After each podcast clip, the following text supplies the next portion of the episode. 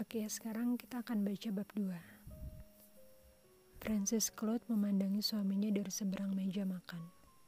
Francis berumur 48.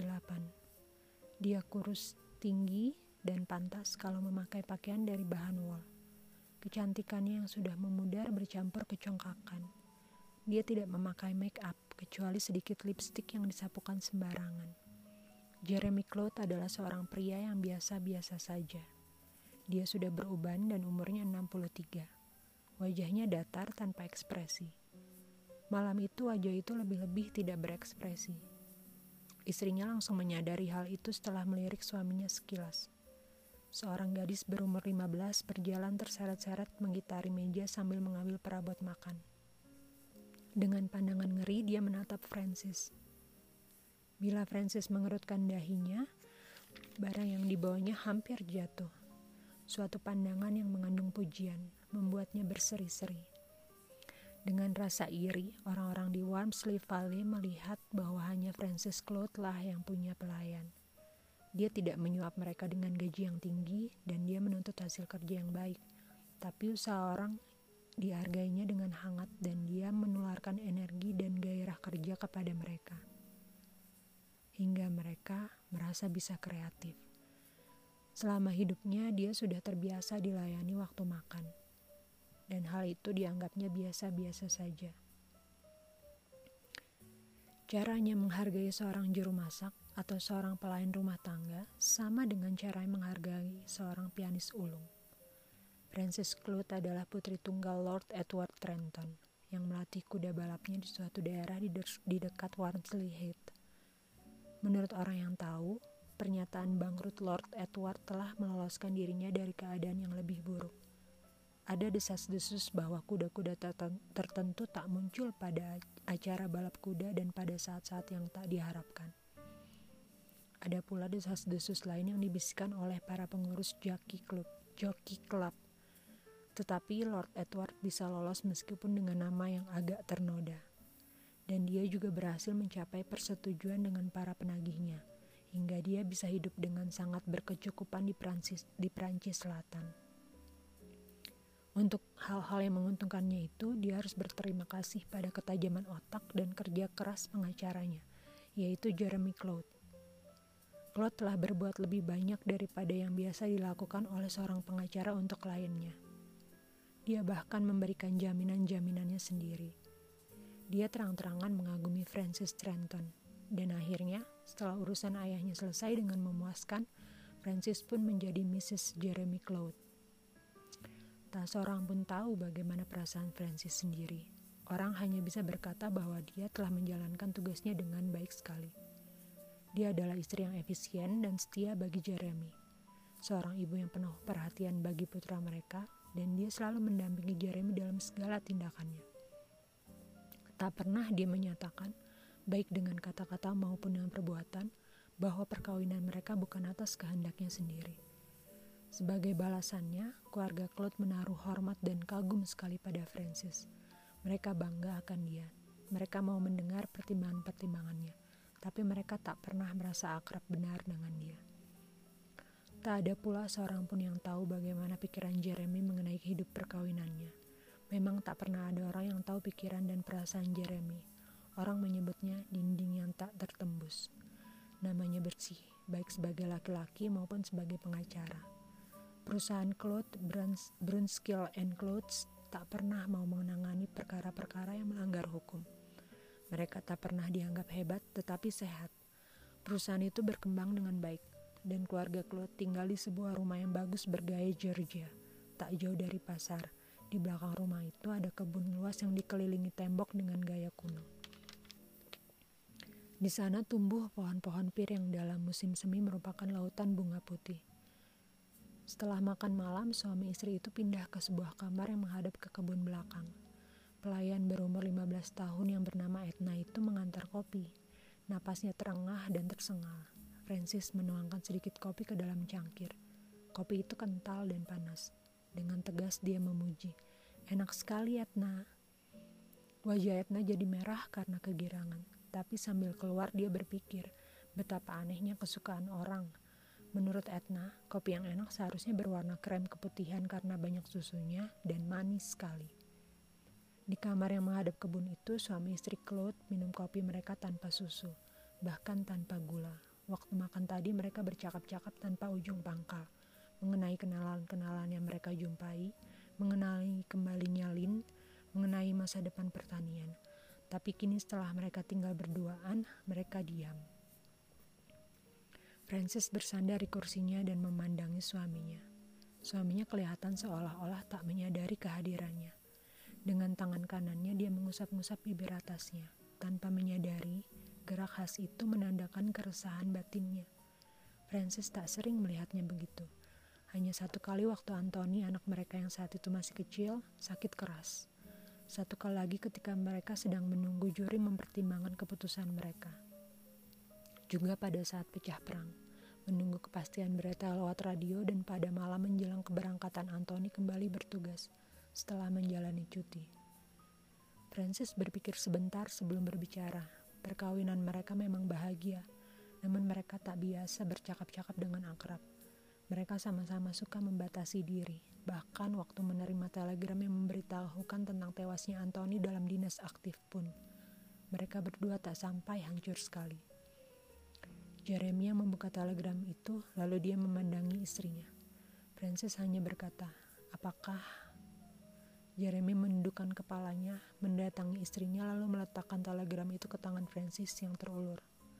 Mereka berdiri saja di situ beberapa lama, saling diam. Kemudian baru Jeremy berkata, Alangkah baiknya kalau aku bisa menolongmu sayang. Francis menjawab dengan suara mantap tanpa mengeluarkan air mata dan hanya menyadari rasa kosong serta rasa sakit yang luar biasa.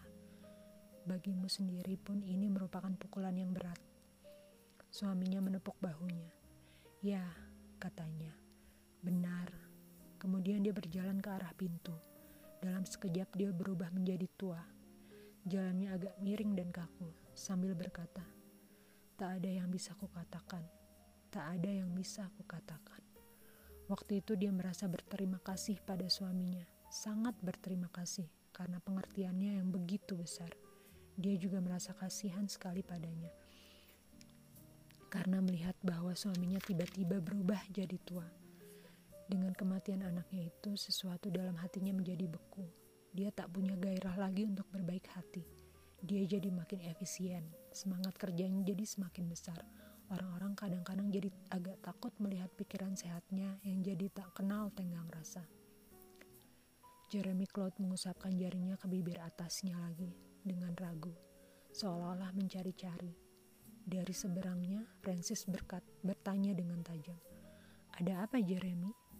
Jeremy Cloud terkejut, cangkir kopinya hampir lepas dari tangannya.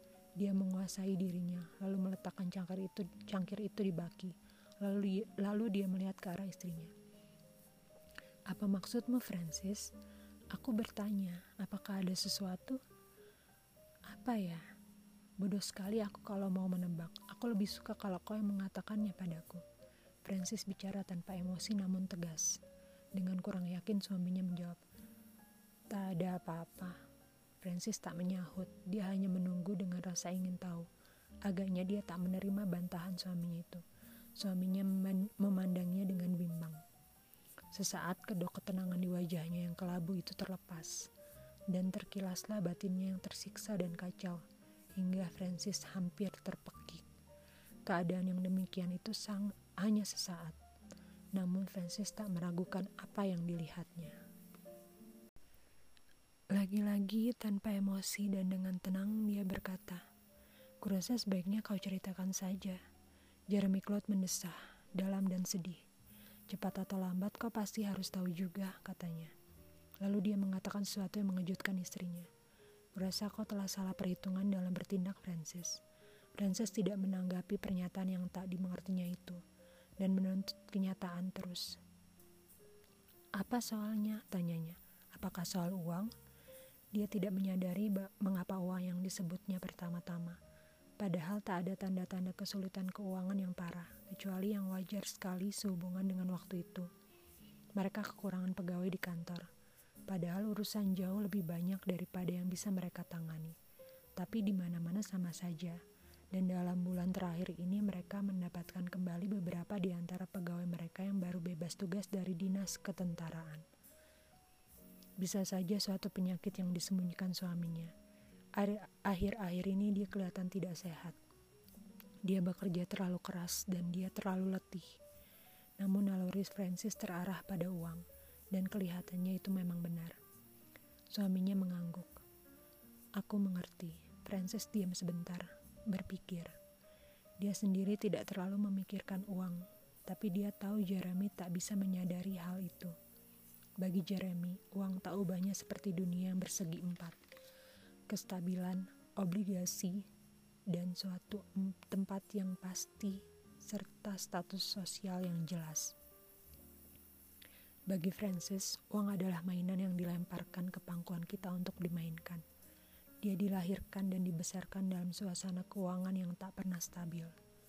Ada kalanya keadaan sangat menyenangkan, yaitu bila kuda-kuda memberikan hasil yang diharapkan. Ada pula waktu sulit bila para pedagang tak mau memberikan kredit, dan Lord, eh, dan Lord Edward terpaksa menempuh jalan yang tak terpuji, supaya tidak sampai didatangi jurusita. Pernah seminggu lamanya mereka hanya makan roti saja, dan semua pembantu diberhentikan. Waktu Francis masih kecil, pernah Jurusita sibuk di rumah mereka selama tiga minggu.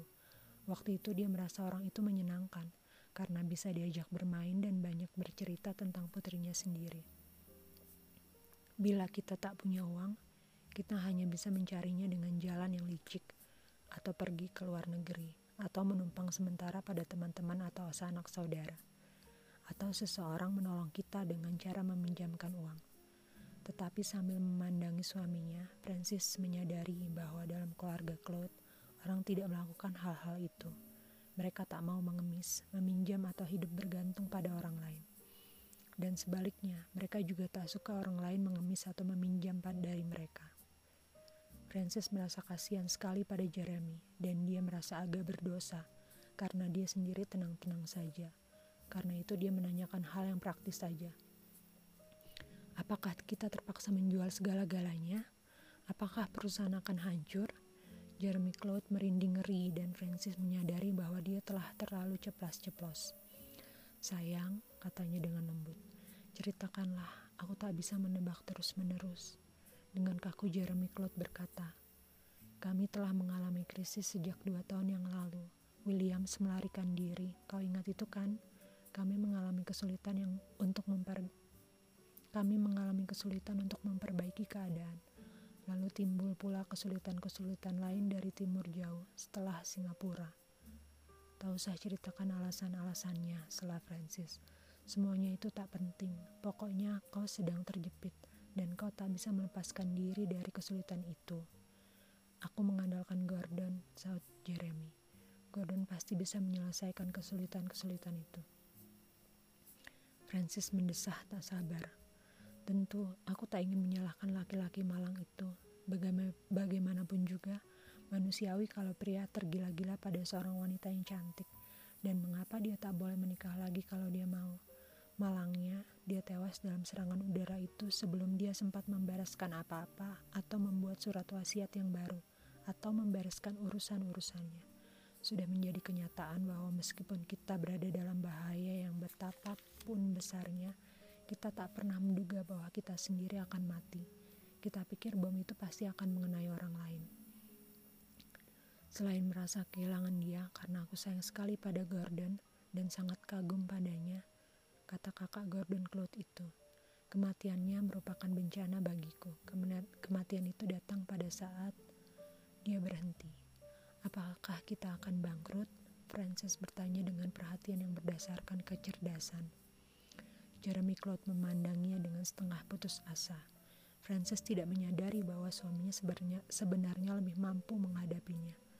Seandainya dia berurai air mata atau panik, perhatian yang di perhatian yang dingin, objektif dan praktis ini benar-benar membuatnya tak berdaya. Katanya dengan kasar. Keadaannya jauh lebih buruk daripada itu. Diperhatikannya istrinya yang duduk diam memikirkan hal itu. Lalu pikirnya, sebentar lagi aku akan menceritakannya padanya, dan dia akan tahu siapa aku ini sebenarnya. Dia memang harus tahu, Mungkin mula-mula dia tak mau percaya. Francis Claude mendesah lalu duduk tegak di kursinya. Aku mengerti katanya, penggelapan uang, atau mungkin kata-kata itu tak tepat, tapi semacam itulah sepertinya yang telah dilakukan Williams. Ya, tapi kali ini, ah, kau pasti tak mengerti. Akulah yang bertanggung jawab. Aku telah memakai dana perusahaan yang dipercayakan padaku. Sampai saat ini aku masih bisa menutupi jejakku.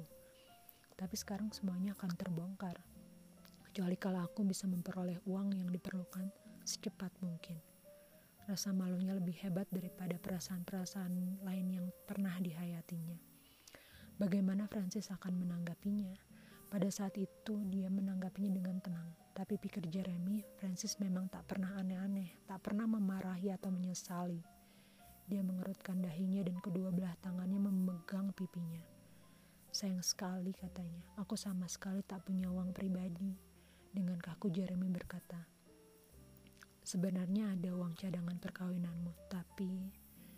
Tapi kurasa itu sudah terpakai juga, kata Francis linglung. Jeremy terdiam, kemudian dengan susah payah dan dengan suara datar dia berkata, Maafkan aku, Francis. Aku lebih menyesal daripada yang bisa aku katakan. Kau telah salah perhitungan. Francis mengangkat kepalanya dengan cepat. Kau telah berkata begitu juga tadi. Apa maksudmu? Dengan kaku Jeremy berkata, Waktu kau berbaik hati untuk mau kawin denganku, kau memang punya hak untuk berharap. Ya, akan kesempurnaan dan kehidupan yang bebas dari rasa khawatir yang mengerikan. Francis memandangi suaminya dengan terkejut sekali. Aduh Jeremy, kau pikir untuk dan karena apa aku menikah denganmu? Jeremy tersenyum kecil. Kau memang seorang istri yang sangat setia dan penuh pengabdian sayang. Tapi aku menyadari bahwa aku tak boleh berharap kau akan mau menerimaku dalam uh, keadaan yang berbeda. Francis menatapnya, lalu tiba-tiba tertawa terbahak-bahak. Dasar patua tolol. Di balik permukaan yang datar itu rupanya kau punya pikiran yang romantis. Apakah kau benar-benar berpikir bahwa aku mau menikah denganmu sebagai imbalan karena kau telah membebaskan ayahku dari orang-orang serakah itu? Atau dari para pengurus bal balap kuda jok joki klub dan sebagainya itu? Kau sayang sekali pada ayahmu, Francis. Aku sangat mengabdi pada ayahku. Dia begitu tampan dan merupakan teman hidup yang sangat menyenangkan. Tapi aku tahu dia orang yang tidak baik. Dan bila kau kira aku mau menjual diriku pada pengacara keluarga yang menyelamatkan ayah, supaya dia tak sampai mengalami apa yang selalu mengancamnya, maka kau tak pernah mengerti hal yang paling utama mengenai diriku. Tak pernah. Francis menatap suaminya. Aneh pikirnya. Menikah selama 20 tahun dengan seseorang tapi tak tahu apa yang ada dalam pikiran masing-masing. Tapi bagaimana kita bisa tahu kalau pikiran itu jauh berbeda dari pikiran kita sendiri? Suatu pikiran yang romantis, meskipun rapat-rapat diselubungi, sebenarnya tetap romantis juga. Pikirnya lagi, itu sebabnya begitu banyak buku karangan Stanley Weyman yang disimpannya dalam kamar tidurnya. Seharusnya itu bisa memberi petunjuk padaku. Kasihan kekasihku yang bodoh ini. Lalu dia berkata, Aku menikah denganmu tentu karena aku cinta padamu. Cinta padaku, apa yang kau lihat pada diriku? Kalau itu yang kau tanyakan, Jeremy, aku benar-benar tak tahu. Kau membawa perubahan begitu berbeda dari semua yang mengelilingi ayah. Salah satu di antaranya, kau tak pernah bicara tentang kuda. Kau tak bisa membayangkan betapa bosannya aku akan kuda dan bagaimana kemungkinan-kemungkinannya dalam balap kuda untuk untuk New, Mar New Marker Cup. Kau datang untuk makan pada suatu malam. Ingat itu? Aku duduk di sebelahmu dan aku bertanya apa artinya bimetalism. Dan kau menerangkannya padaku, benar-benar menjelaskannya. Hal itu makan waktu sepanjang waktu makan itu.